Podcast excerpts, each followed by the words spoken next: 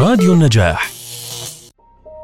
تتبادل قرقورة قصصا شيقة وحوارات ممتعة مع الدكتورة فطينة حول قضايا الصحة الجنسية والإنجابية في عيادة مودة حيث تقدم الدكتورة تصحيحا للمفاهيم الخاطئة وتوضيحا للحقائق العلمية بعيدا عن المعتقدات الاجتماعية المغلوطة والتقاليد الموروثة.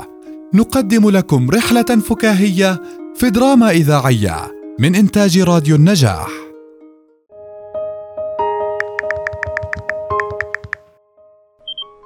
تس تس تس تس تس. بقول لكم إيه يا جماعة؟ عايزة أقول لكم على سر بس وحياتكم وحياتكم ما تقولوا للدكتورة. هي قالت لي على حاجة بيني وبينها على انفراد بس أنا أنتوا عارفين ما بقدرش أخبي عليكم حاجة ابدا. المهم هي كانت بتقول لي إن المخطوبين لازم يتكلموا في المواضيع اللي هي اللي هي. اللي هي الحاجات اللي أنتوا فاهمينها دي. بس وحياتكم بحلفكم ما تقولوا لها اني جبت لكم سيرة. آه، ازيك يا دكتورة؟ هو انت هنا من زمان؟ نعم يا جرجورة أنا هون من زمان. وبالنسبة للحكي اللي حكيتيه إحنا هنتفاهم بعدين. بس هلأ ضروري أوضح إنه الموضوع يلي حكيتيه مش سر أبداً بل هو ضرورة من ضرورات تحقيق السعادة في المرحلة الأهم.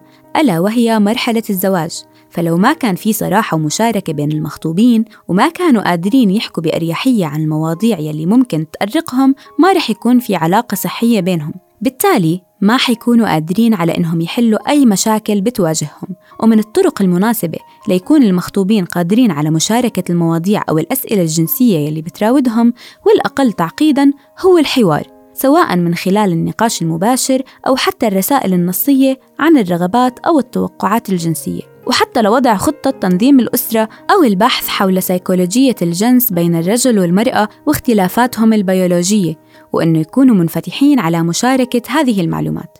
مثل الموجودة على منصة مودة لتجنب مخاوفهم والتقليل من التوتر والضغط حول الليلة الأولى وحياتهم الجنسية المستقبلية وحتى تتعزز الثقة بينهم وتقوية الشراكة بينهم وإنهم يكونوا قادرين على تكوين صورة متوقعة واضحة عن بعضهما البعض. الله! كالعادة درر يا دكتورة درر!